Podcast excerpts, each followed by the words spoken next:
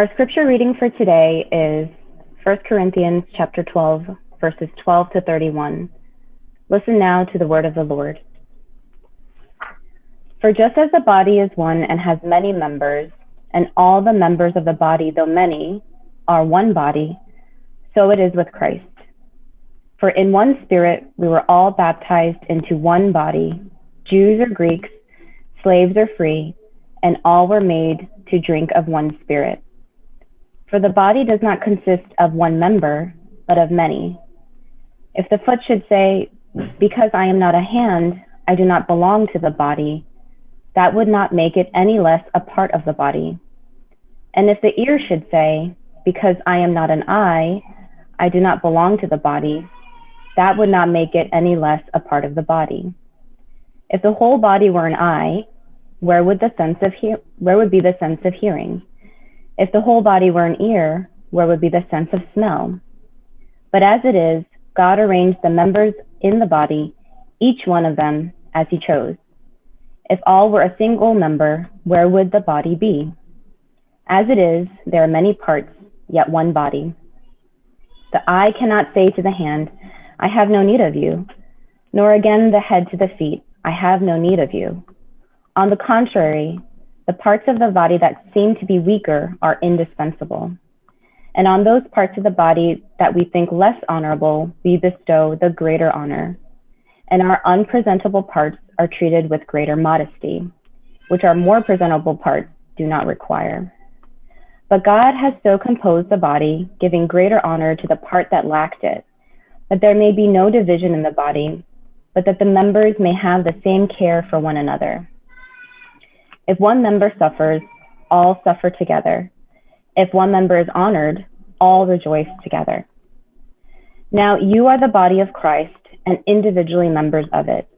And God has appointed in the church first apostles, second prophets, third teachers, then miracles, then gifts of healing, helping, administrating, and various kinds of tongues. Are all prophets? Are all apostles? Are all prophets? Are all teachers? Do all work miracles? Do all possess gifts of healing? Do all speak with tongues? Do all interpret? But earnestly desire the higher gifts this is the word of the Lord. Thanks be to God. Good morning. Welcome. The Lord be with you.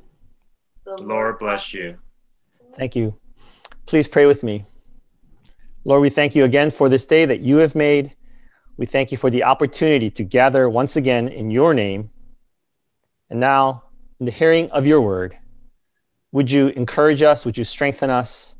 Would you challenge us? Would you form us to become more and more like your Son, our Lord, Jesus Christ? For it is in his name we pray these things. Amen. This is now the third Sunday of Lent, and we continue to reflect on what it means for us to be the church as we live out our discipleship through a renewal of our commitments to Jesus Christ and to one another. As our Book of Order reminds us, the ministry of members involves reviewing and evaluating the integrity of our membership and considering ways in which our participation in the worship and service of the church may be increased and made more meaningful. Last week, we saw that we are a holy and royal priesthood. We are called to fulfill a ministry of worship and service, and that the ministry belongs to the entire people of God, not just to a select few ministers. The ministry belongs to each and every one of you. As the priesthood of God, as the priesthood of all believers, you are called to fulfill the promises you made when you became a member of this church. In response to the question, will you be a faithful member of this congregation, share in its worship and ministry through your prayers and gifts, your study and service, and so fulfill your calling to be a disciple of Jesus Christ? You responded, I will, with God's help. In doing so, you made a covenant with one another to a particular way of life together. To be fair, when you made that covenant, most of you had no idea that it, in, that it would include being faithful to one another through a year of lockdown in a pandemic. Believe it or not, we held our last full in person worship service on March 8th of last year. So it's been a full year since we've transitioned to online services. I know that gathering in this digital space isn't great, and it's only a shadow of our former worship services. I also know that all of you must be exhausted and just tired of Zoom. I know I am. And I feel like this is kind of where I'm headed. But I also want you to know that I'm so encouraged to see all of you keeping your promises and showing up. Thank you for being the church and doing the work of ministry. Now, early in the letter to the Corinthians, the Apostle Paul described the people of God, the church, as God's temple, as God's field, as God's building. There isn't a metaphor that Paul doesn't like to use or to mix and to match. But perhaps the best known is what we just heard. The church is the body of Christ. Now, you, that is, we all together, the church, are the body of Christ and individually members of it. We are Christ's body because God makes this body possible. God makes the body, not us. Contrary to what many people think, the church is not a voluntary organization that we create by joining it. Of course, you make the decision to join a church or to leave a church, but ultimately you are here because God has called you here. Each of us, regardless of our other identity markers, are called to this body and made a part of it through the waters of baptism. In other words, our membership in the body is made possible by God by His grace. Not only that, but as it is, God arranged the members in the body, each one of them, as God chose. Your particular part in the body of Christ is in accordance with God's will. God does the placement as God desires. Think about that. You think you made the decision to move to New Jersey, this great state, because of a job or school. Yeah, you did. But it was also because God wanted you in this body, in this church. It's God's desire to put you here. But God has so composed the body, giving greater honor to the part that lacked it. God decides, not us as Paul writes, and God is appointed in the church first apostles, second prophets, and so on. God put you here because God has a ministry for you to fulfill.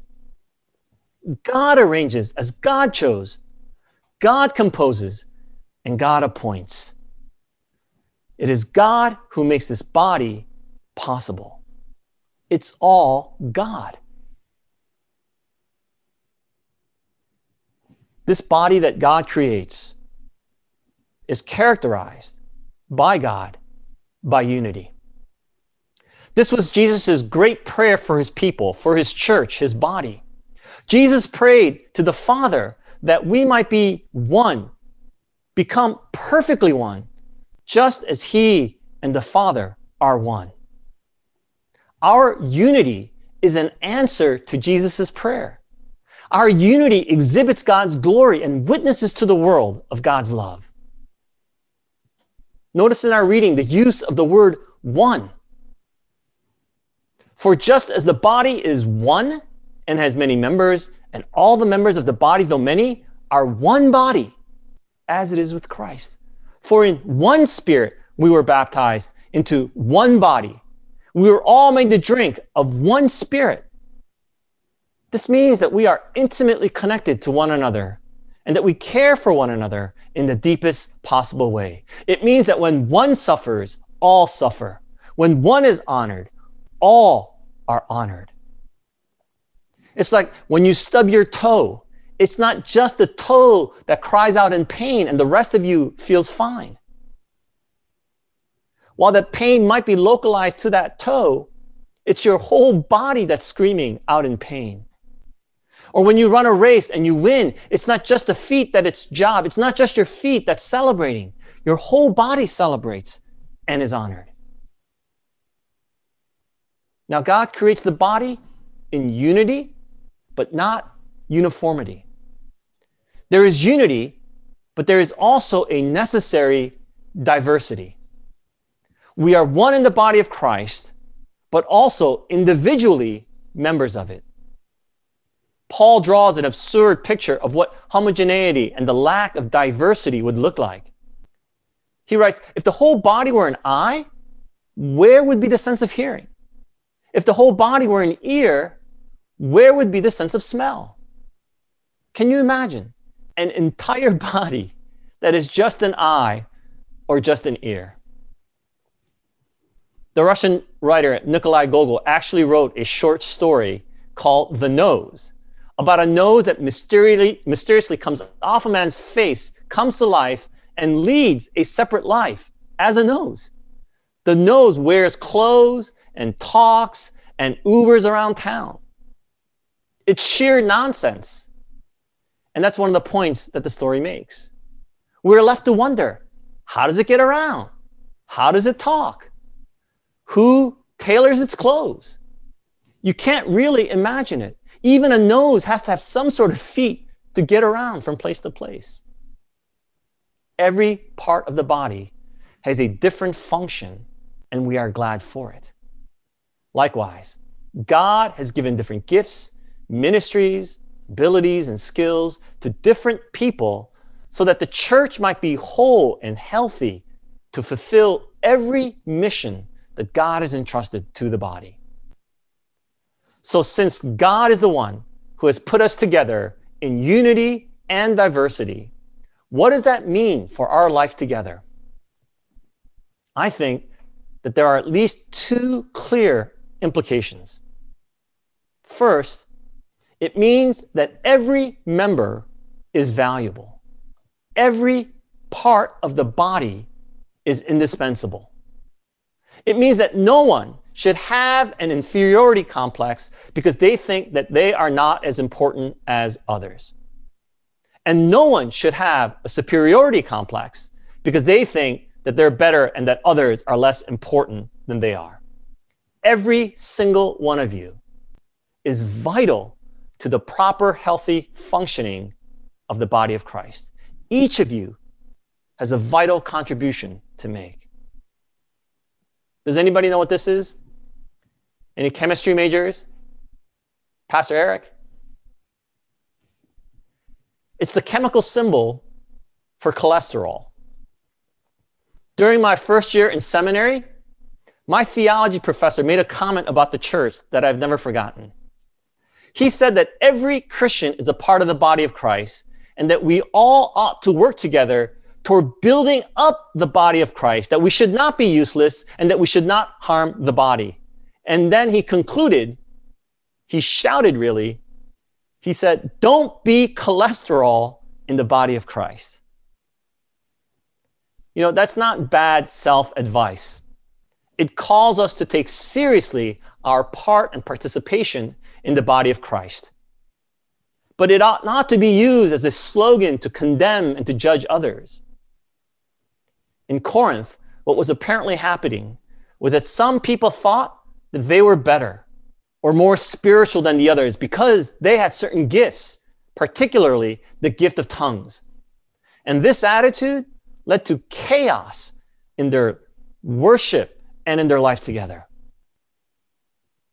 And Paul tells them whether you are a foot or a hand or an ear or an eye, you are equally valuable in the body of Christ. Because each of you have been bought with a price by Jesus Christ. And he goes on to say that those parts of the body that may seem less honorable are just as important, perhaps even more so, on the contrary, the parts of the body that seem to be weaker are indispensable. We cannot do without them. Every part of the body is needed.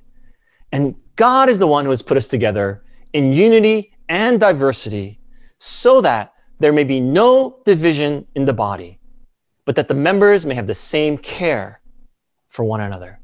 That we care for each part as we do for every part.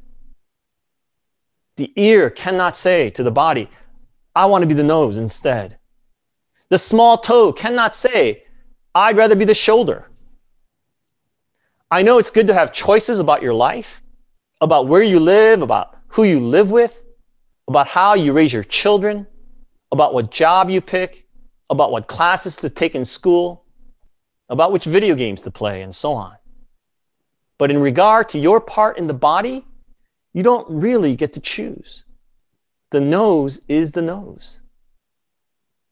I know that in some churches, people try to choose that people pray to receive certain gifts, like the gifts of healing or prophecy, and especially the gift of tongues. In some denominations, this is a marker, actually, of genuine faith and of rebirth.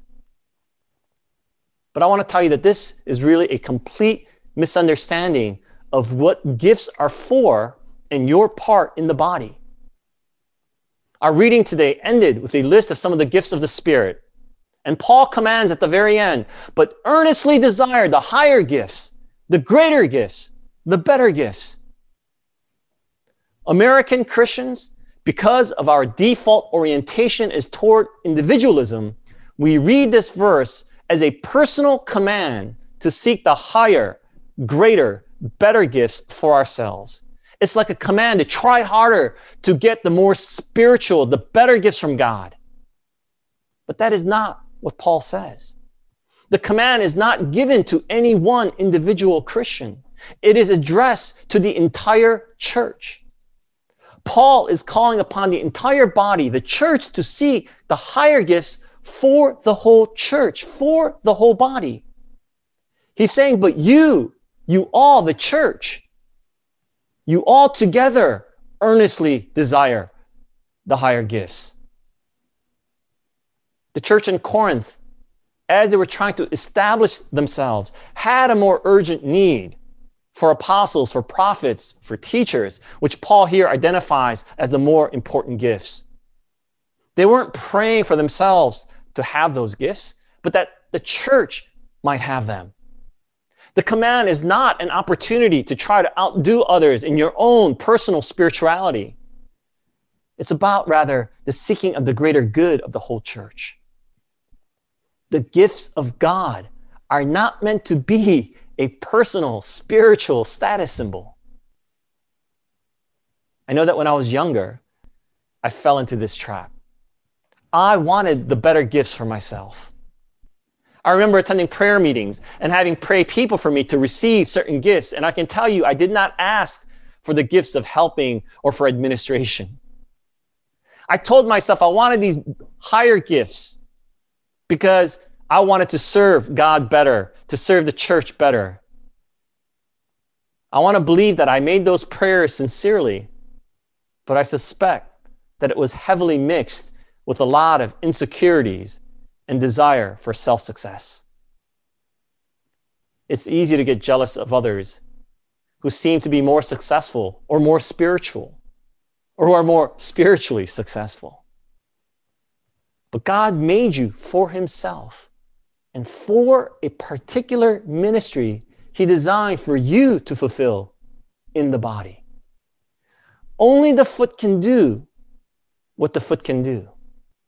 Only you can do what you are called to do. And without you, we, the church, cannot do what God is calling the entire body to do. If the Apostle Paul were writing today, he might say it's good to be the quarterback on a football team. I mean, everybody wants to be the quarterback, but you can't have a football team with only quarterbacks. It's good to play the piccolo, but you can't have an, or- an orchestra made up entirely just of piccolos. You and your gifts have been given to you because you and your gifts are needed for the well being and the mission of the whole church. Paul said earlier in the chapter, to each one is given the manifestation of the Spirit for the common good. All gifts are given for the common good. So, whatever gifts you have, it's valuable and important for the whole body. I know that I don't always recognize it at the moment, but as I look back, I can see how over the years, God has brought certain people with particular skills and gifts that were needed by our church in that moment. So be thankful for who you are and how God has made you, for your experiences, for your contacts, for your, for your desires. Each of you is valuable, and each of you has an important role in the body of Christ. This leads to a second related implication of being a part of the body of Christ.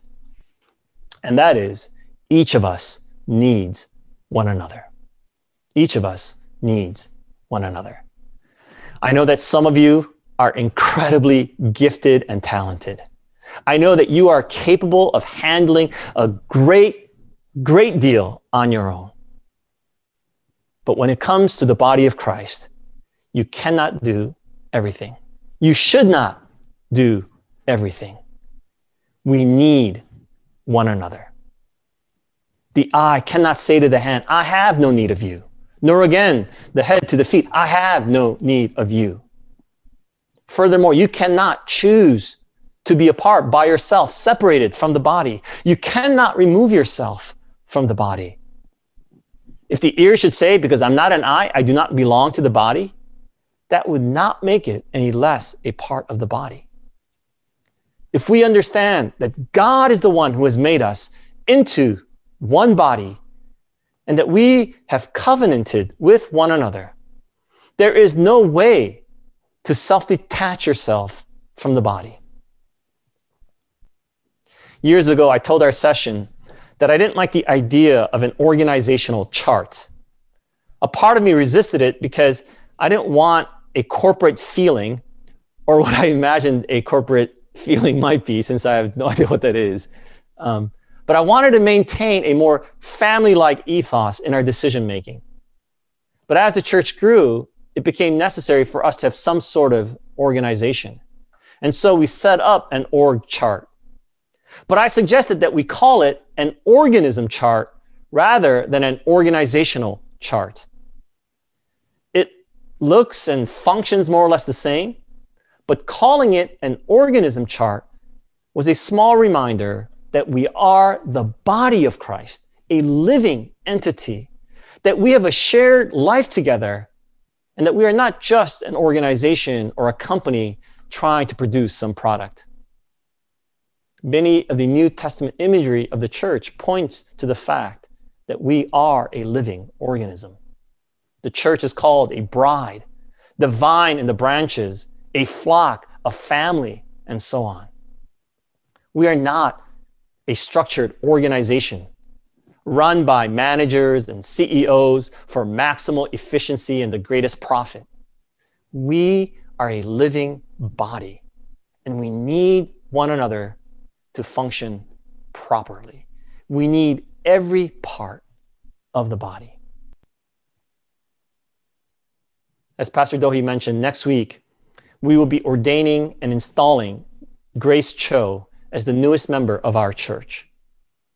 As a part of her preparation, she and I have been going over the book of order together now for the last several weeks.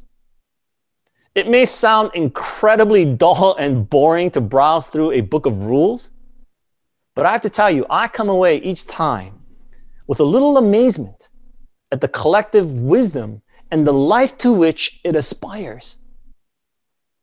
For example, consider these words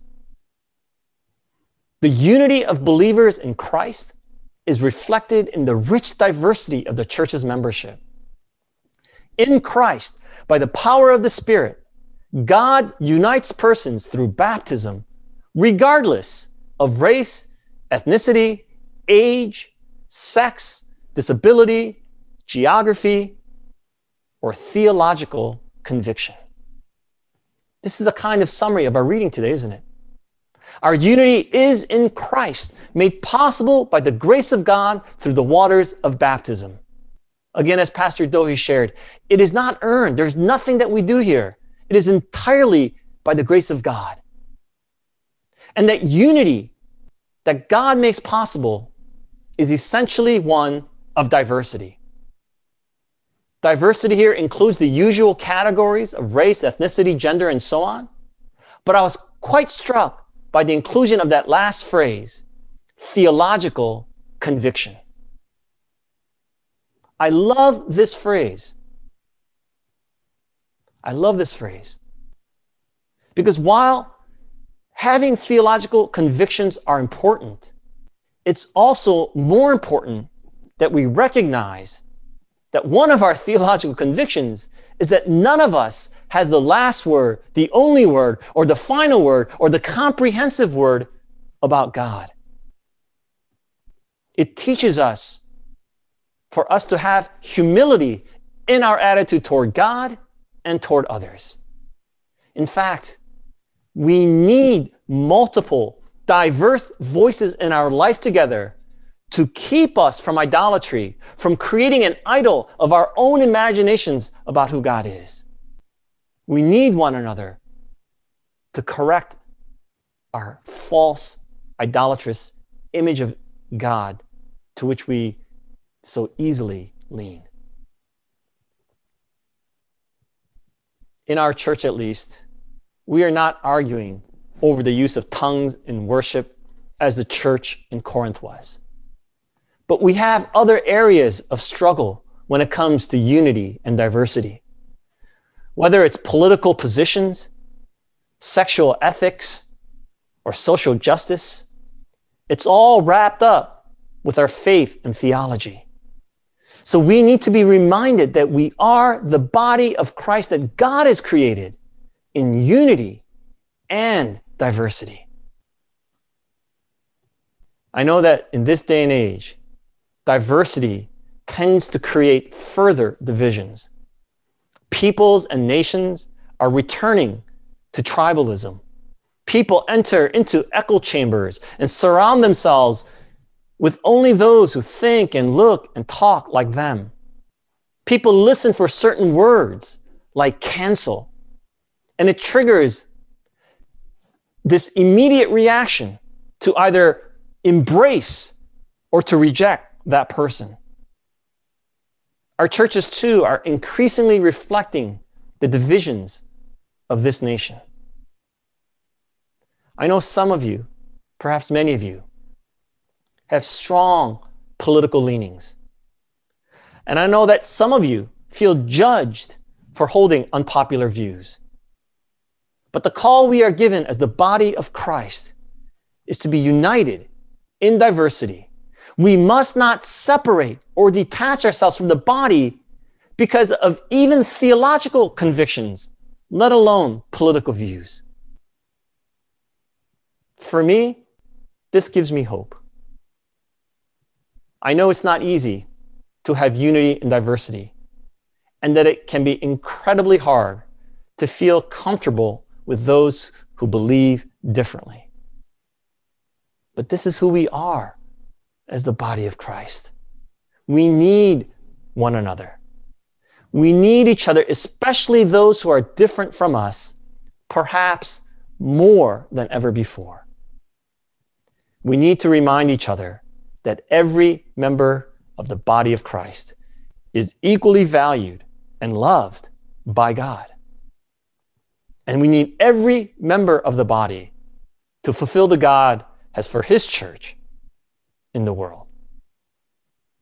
We are the body of Christ, created by God in unity and diversity. We are put together by God, greatly valued, and made for one another.